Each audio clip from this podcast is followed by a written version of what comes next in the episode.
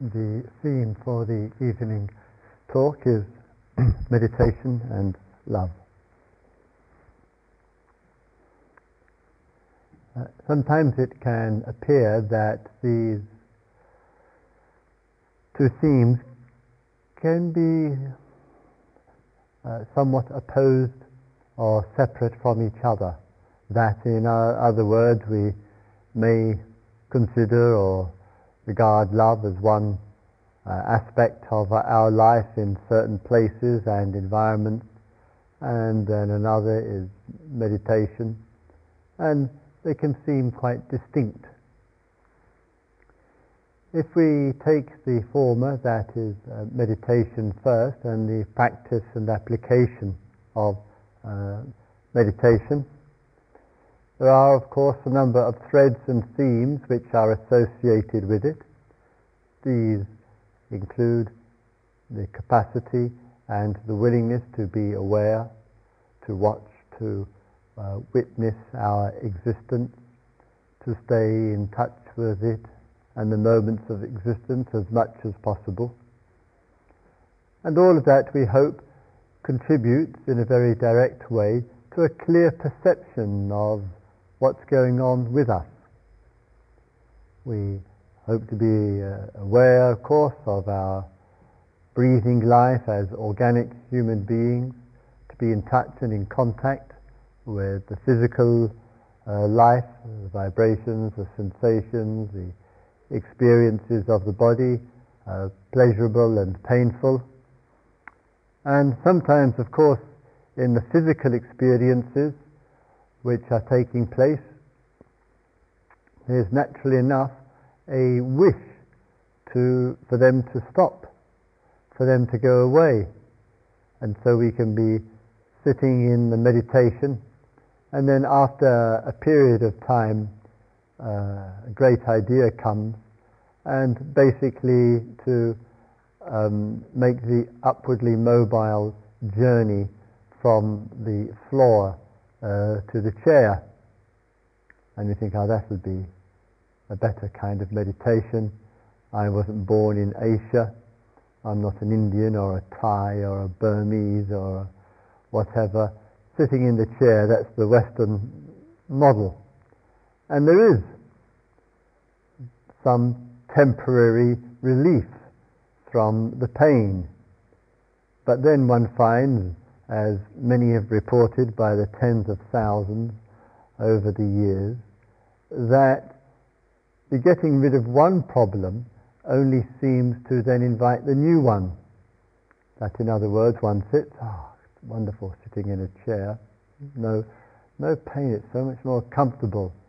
And then after a little while of sitting in the chair, one finds one spaced out, daydreaming, fantasizing, fantasizing and uh, falling asleep so deeply, one is in serious danger of hurting oneself by falling off the chair.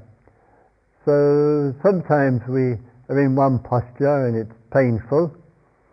We think things will be better somewhere else, somehow else, and, we, and then we go to the chair, and then we think, well, what is it? Chair no pain but mind spacing wandering out? Or is it the floor, mind not spacing and wandering out, but having to deal with pain? And so sometimes people, of course, look at this and make their own minds up, which is worse, or better, or preferable, or whatever. And in, and in that, and of course, in the same respect, what I just said for some people doesn't apply at all, whether uh, using the stool, using the chair, or using the cross-legged position. We might say, in looking at that as one small example of what I mean, but it doesn't seem to have much relationship to uh, love at all. Again, it seems to be related far more to awareness, to observation, to making decisions, appropriate action, etc. Similarly, take it a little bit further uh, with you. In the meditations uh, as well, there's not only time in the meditation hall, but uh, the other times of the day uh, as well. And sometimes, in all of that, it seems like a sacrificing of love, not necessarily the encouragement and the development of it. In other words, one is passing through the day, and then a feeling arises, a thought arises about something that one would what love to do, and finds that in the situation here one is deprived, one is the opportunity for you is stopped, and there's this uh, military regime taking place which barks out the orders each day sit, walk, stand, sit, walk, stand, sit, walk, stand, eat, go to sleep. And again, it can seem terribly austere, terribly deprived of normal human communication, and, and therefore, some will say, well, where is the love? No wonder people look so grim. Here's probably a more cheerful place to live in um, four or five years ago when there were just five elderly nuns uh, uh, li- li- living here and popping up in various parts of the building from time to time. And, and while the others, of course, have joined each other underground, not London Underground, the underground behind me in the cemetery there. So sometimes it would appear, would appear that it's rather disciplined, it is, rather strict, hmm, it can be. Uh, rather a lot of focus on uh, presence, awareness and mindfulness. Where is the love, one mind asks? Where, where is the love? So normally our association with uh, love tends to enter or flow into particular areas of life, and if they're in balance and according with other areas, then there will be clarity and wisdom. And if there's not, there's going to be trouble for the mind. what I mean by that is any kind of culture, um, um, uh, east or west, north or south, it's unmistakable the degree, the frequency, the uh, intensity that the emphasis of love.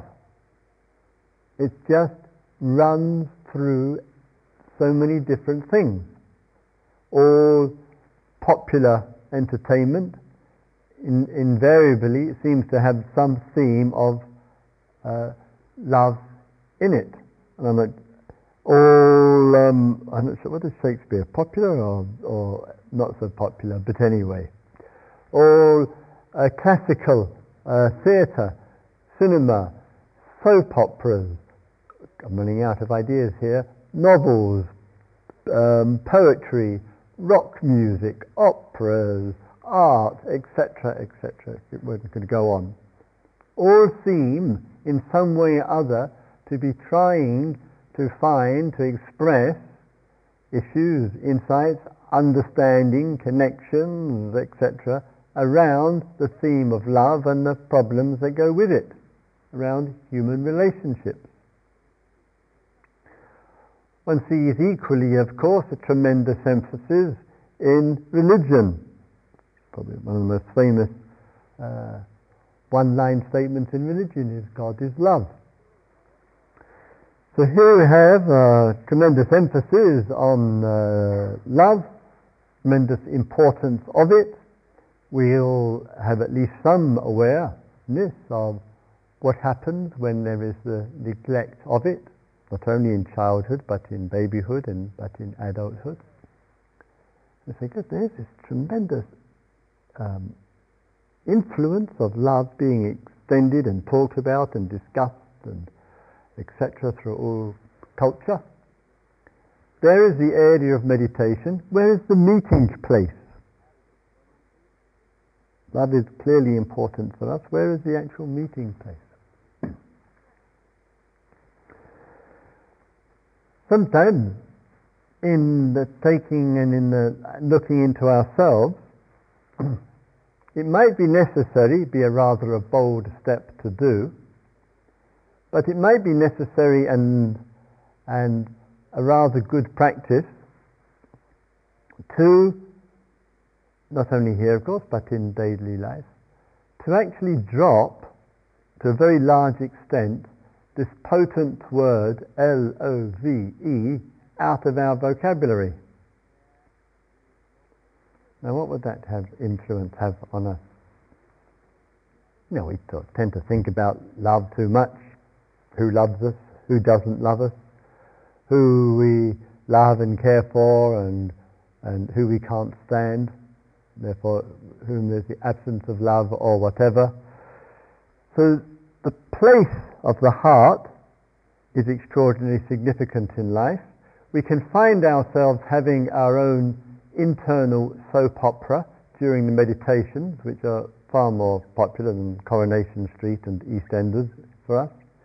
And in the if those of you from overseas, never mind, you get what I mean. and and these things are going on inside of us, and quite often, when it concerns human relationship, of course, once again, with extraordinary regularity, the area of love is involved. About love. About human connection and human relationships and etc. If we were to drop, it's rather odd to say this since the theme of the retreat is love and liberation, but anyway, if we were to drop the idea of love out of the heart, out of the mind, where would it leave us? What's the immediate response? What would happen for us if we let go of all of that? For some, might seem a bit strange, a bit odd, to, to, not to be concerned with love in life seems a little bit bizarre and a little bit um, odd, weird, and unnatural. Others may say, well, if I let go of concern about love and all the measuring that goes with it, do I get enough, do I give enough, all the things that go on. For some, letting go of the concept of love could feel like quite a relief. Spending so much time in heart and mind going over this day in and day out could be quite a relief to drop it, to let it go. Sometimes in love, in, in human relationship love, and all part of the meditation here is looking into these things, what's going on in our feelings and thoughts during the day. Sometimes the problem with the love is not so much the love itself, but the restrictions in the mind and the demands and the forms that go with it. And therefore, at times we're going through the day with the meditation, and some issue about the matter, um, the matter of the heart arises, and then we find ourselves focusing very strongly on that matter of the heart, and then comes in all the tendencies supporting it, and it puts a real pressure on the heartful feeling of love. So sometimes it's going along the lines of uh, one of the popular mantras um, in society, oh, I wish I was in a relationship. And so one can be sitting, one, and the heart's moving, there is uh, wish to be in a relationship, which means the wish to receive love, to give love in a particular uh, way. It begins to occupy the attention and the pressure on the love to give, to receive, begins to build up, partly because we have a model in the mind of a way, an exclusive way, in a rather a narrow way, to be able to channel the love towards and to receive it. And then there are others who um, may be thinking the other way around the relationship to love and, and the other popular mantra as well, which was, I wish I wasn't in a relationship. And then in this particular one, one feels restricted in that particular way and feels all the problems which are associated with being in a relationship. That then becomes the daily issue during the meditation. And then one thinks, well, if I was out of the relationship, I'd be so much more open, expansive, free, loving, etc. So again, in expressions of love, whatever forms or whatever, how easy when we are in something, there is a reaction to it, and therefore the wish to be out of.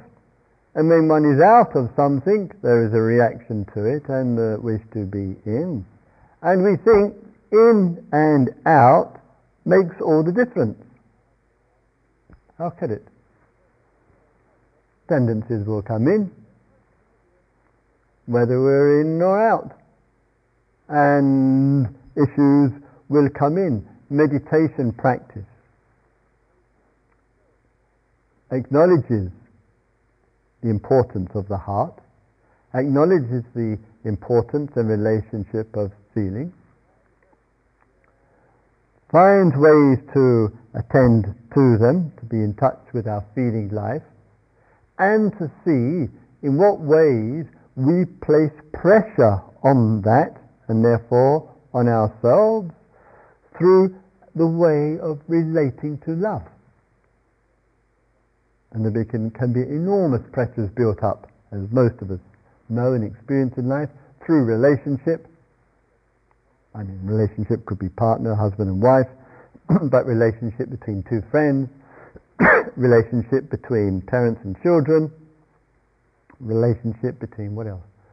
Employers and employees, students and teachers, managers and meditators, all sorts of combinations where there is the opportunity for love to express, all the ways for it to flow, and the mind comes in on the heart and places pressure on the heart, and that place, uh, uh, pressure creates the problem for oneself and other or others.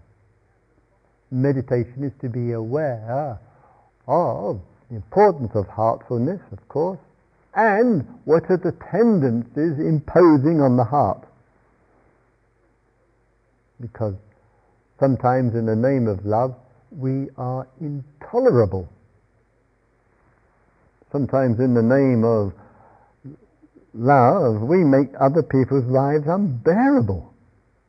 And indirectly, we make our own as well. And especially when in uh, experience and feelings of love, we carry with it the idea, oh, this love, therefore, because I love you, whoever I to you is, therefore I know what's best for you. This is just rationalization.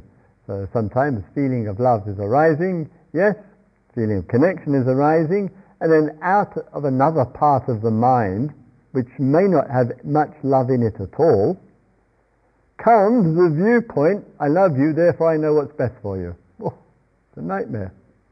Parents, please note.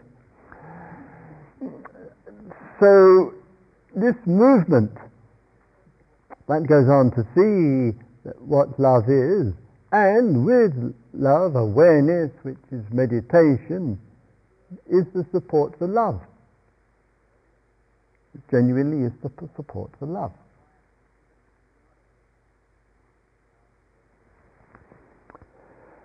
Sometimes we, we hear, and perhaps every, every day in a whole uh, variety of uh, uh, ways, we hear of situations of people and who are able and wonderfully and in very uh, inspiring ways and sometimes dramatic ways, show and express uh, their love. And that can be, of course, just through the ability to uh, sustained kindness where it needs to be sustained. And sometimes you and I, we meet people, we uh, hear reports, we see a television program or whatever it might be, and perhaps uh, a member of the family is taking care of a handicapped person or a person with a disability or a person with uh, serious health problems. And it's not just a temporary thing for a few hours or, or in some kind of paid uh, work or employment or whatever. It's actually a sustained thing from one day to the next. And no doubt, sure, such people who, who do uh, this kind of work, this service, uh, may just be just for one other human being, must have countless thoughts of wanting to step out of it, be free from it, not to have the responsibility. Sometimes must have thoughts which are envious of others who can go here, there, more or less whenever they like. And one cannot because one has a, a commitment to a, a person, uh, a lifelong commitment to a person with a severe disability, as an example. When we see and read these uh, uh, sto- stories and we're deeply touched, where is it in a human being that is able to sustain that kind of connection and that kind of commitment? While dealing with all the agitations, the restlessness, the, the negativities that arise and the problematic aspects of it, yet somehow, despite all of that, and pos- probably countless wishes to flee, to be out of the situation, person sustains it day in, day out, week in, week out, year in, year out. So there is this potential in people, in human beings, out of love with all the difficulties to keep something which matters flowing, to keep it flowing in a sustained way. The factor of meditation and awareness and stillness and silence is intended, as I said, to keep the heart open, to keep it warm, to keep it clear, and most of all, in fact, to keep it steady with what matters. To keep it steady with what matters. And therefore it's a great pillar of support. Someone sometimes marvels even more. People have no knowledge of the importance of the here and now, no knowledge of silence and stillness and meditation or whatever, and yet still have this remarkable capacity. Sometimes it's of a more dramatic order, and one uh, which uh, comes to mind and was uh, in uh, Bodh Gaya uh, a year last uh, January, and the same again this January of this rather remarkable um, man called Sujata, and he's half German and half uh, Norwegian. And one of those people in this world who, uh, whose very life ought to serve as an inspiration for any, any of us. And uh, just speaking about him in uh, uh, Germany, and one of the staff in the kitchen um, I hadn't mentioned his name, but one of the staff uh, in the kitchen said, uh, "Oh, you're talking about Sujata, aren't you?" And who uh, knew him from uh, uh, years ago, and part of the long journey of this man who's uh, 87 years of age is that at the beginning of the Second World War, he was called up into uh, Hitler's army, and being that he was half Norwegian, he was sent with the German military to uh, Norway, where uh, he worked as a translator. But he had absolutely no belief in fascism, absolutely no support for Hitler, nor for any of the op- occupation. And as a result, he got in touch with the Norwegian underground and was passing over information from the German headquarters to the Norwegian underground. That is a very dangerous thing to do. And it wasn't long before the German military and the Gestapo were looking for the traitor in their midst. I can imagine the pressure. I mean, they would have skinned him alive. The pressure of going in in your uniform, translating, so therefore obviously fairly high on the, on the list of suspects, and going in every day. I said to him, how, I said to him, how did you sleep at night? With this pressure going on. And he said, and the view that he took, he said he knew that the immorality of the occupation, his belief in the right of people, uh, Norwegians in this case, to determine their own uh, life, and he could not give in any way any kind of support to it, and his heart was with the Norwegians and what they were enduring and suffering. Keeping faith with that got him to sleep at night.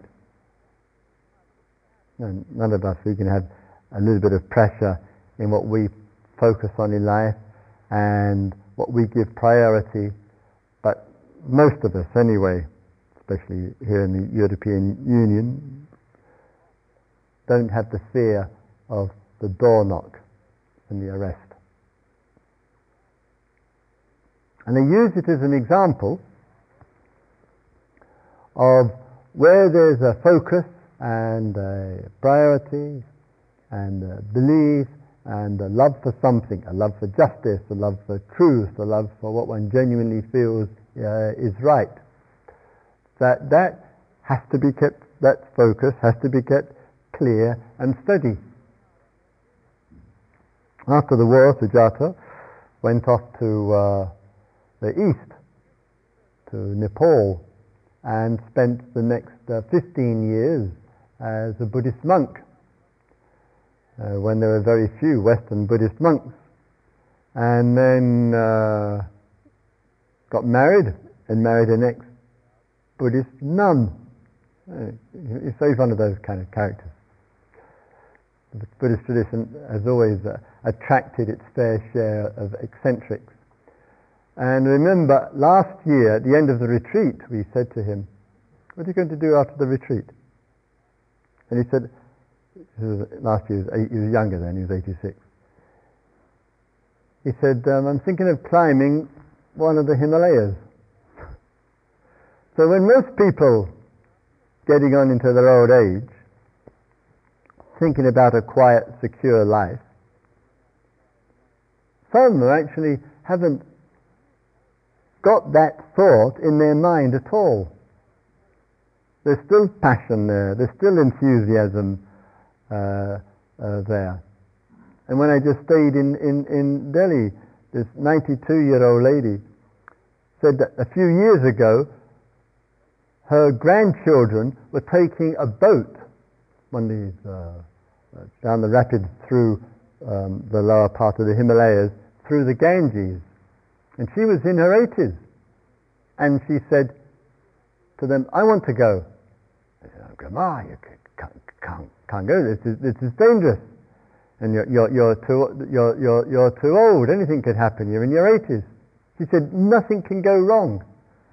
She said, if I make that journey trip with you and I succeed, it's an incredible thing to have accomplished. And she said, and if I don't, and I drown in Mother Ganga, I go straight to heaven. what can go wrong?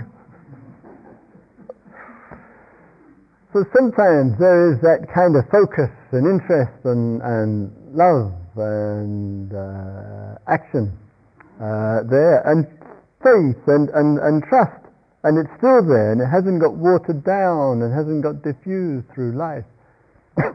and I think these things are just so important for each and every, every one of us, so that we step back and we make some time in our own life to see how our own life is unfolding and, and steps that we are taking so that hopefully, as I say, the meditation practices and the grounding and the centering of ourselves and the looking at ourselves will provide that stabilizing of the energy and the presence of mind and the openness of heart to take steps. Sometimes, like the two examples I gave, take steps with risk. Sometimes it's taking steps, and there's no real risk to it, not in any uh, that kind of sense, but it's uh, uh, an expansion, a movement of the heart in a particular way, and therefore a going beyond our conventional self, going beyond our everyday mind.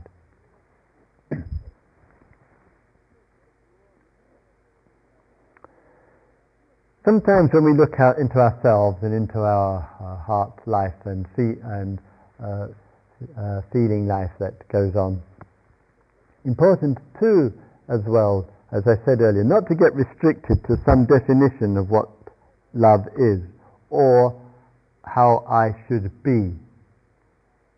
Because very easily in matters of love, tremendous idealism uh, can take place. And we start off with loving something that we are doing, and then there is the memory which goes with it. And then from the memory and the association, there comes the ideal. And again, some of you report this quite regularly. You've been on a retreat before, had a beneficial retreat, a good retreat, an insightful retreat, a heart-opening retreat, uh, what, what other kind of retreat that people like? An enlightening retreat, uh, uh, transcending the body experience retreat, whatever it might be. And so, out of the experience, which is insightful and beneficial, the mind, understandably, with the heart, draws a conclusion. Oh, I just love meditation. So the heart's found an outlet. It says, oh, meditation, it's just right for me, it's just perfect for me, it's just what I need to do. And so one's had, it's not just based on a belief, not just based on uh, somebody else's experience or the Buddha or whatever, but it's based on one's own experience. From that experience, one says, oh, I love to do this. So there's meditation and love has got a relationship together one then comes on another retreat, and and that probability is, which is quite often, that one does more days than on the last retreat, because the memory says, well, when I did that weekend, or that three-day retreat, or that five-day workshop, it was so good. So the mind says, well, if I do seven days, obviously it's going to get bigger and better, you know, and if I had the time, I'd be here for 10 days or 15 days, and God knows where I'd be after that. there. So there's the experience of something, there's the benefit of something, there is the love which goes with it, the feeling that it's important and, and valuable, but one didn't notice the expectation one didn't notice the idealism. And that weaved in with the love and with the old connection it carried itself, and then one arrives on the next retreat, ready for the biggest blast of one's life. and one's all fired up for, for this, and then it's not happening. Knee pains, back pains, wandering mind, the person next to you is fidgeting, you can hear them snoring through the bedroom door, uh, and it seems like there's a, a conspiracy to stop the big blast. so then one feels rather depressed, and it all seems very, very far away. And then we begin to doubt that past experience, perhaps I was just deluding myself or what, or whatever it might be. So then another pattern begins to set in. And the other pat- and the pattern begins to set in, well, it was, wasn't much anyway. Nothing really happened anyway. Anyway, I made it all up anyway.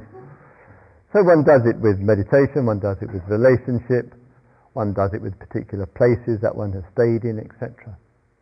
So love is there, experience is there, contact is there, things come out of all of that but still, it requires the vigilance to be aware of what we do with our experience.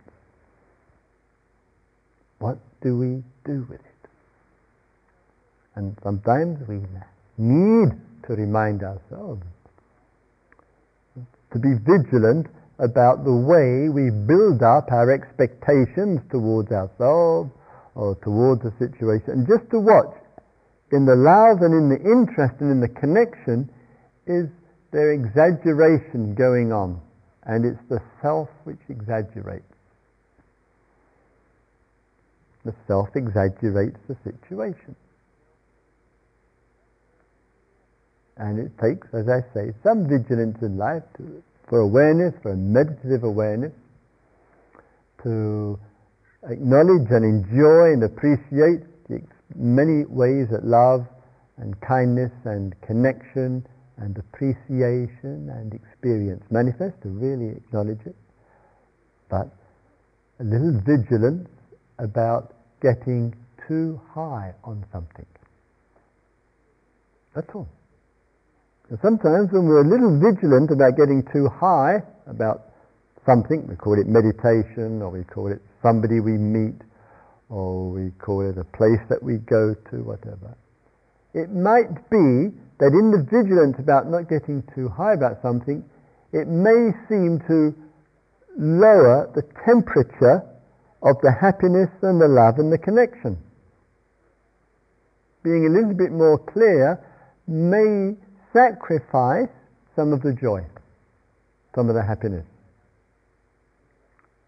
Better. Better sacrifice a little bit of happiness to be aware than not sacrifice it, get very high, and then a few days, weeks, or months later have a terrible crash and feel disillusioned, disappointed, upset, and feel everything's a whole waste of time, including all of existence. So, better to be enjoy, appreciate feeling of warmth, connection, and love with vigilance, with awareness, with wisdom, with understanding. When we begin to sense the importance of the integration of those two, love with wisdom, love with uh, clarity, and not putting the pressure on us in other words, love in that particularized way that we get fixed in our mind.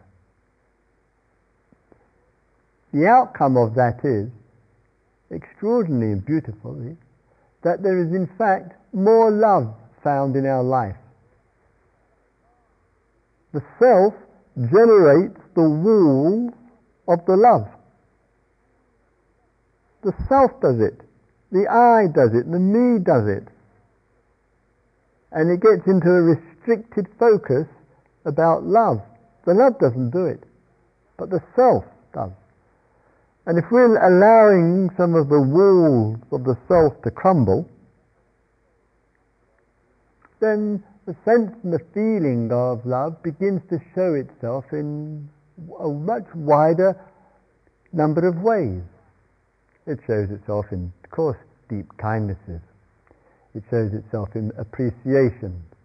It shows itself in the joy that comes from seeing and hearing and tasting and touching. It shows itself in the quiet moment. It shows itself in the fullness of communication. It shows itself in creativity, in art, in indoors and outdoors, etc., etc. Shows itself in just what the moment has to offer.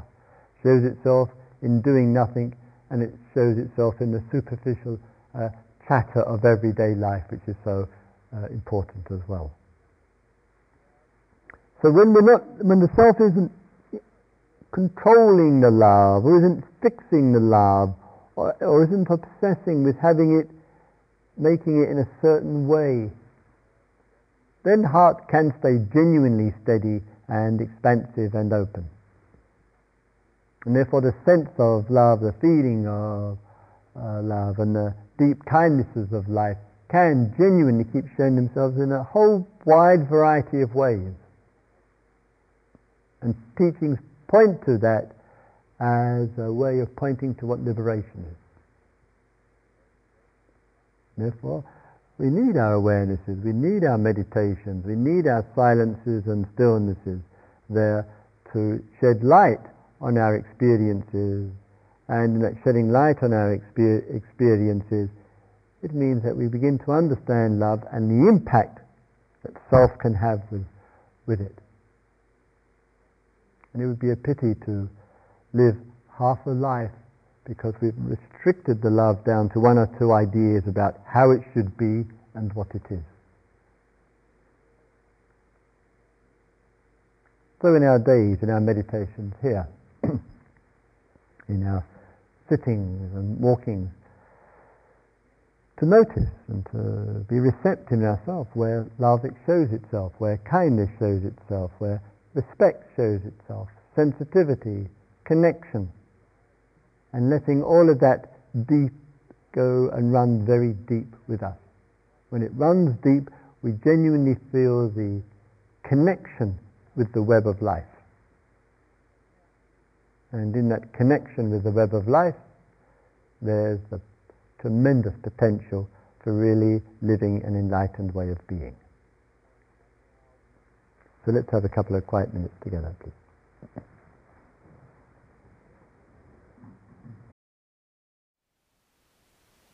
Thank you for listening. To learn how you can support the teachers and Dharma Seed, please visit dharmaseed.org slash donate.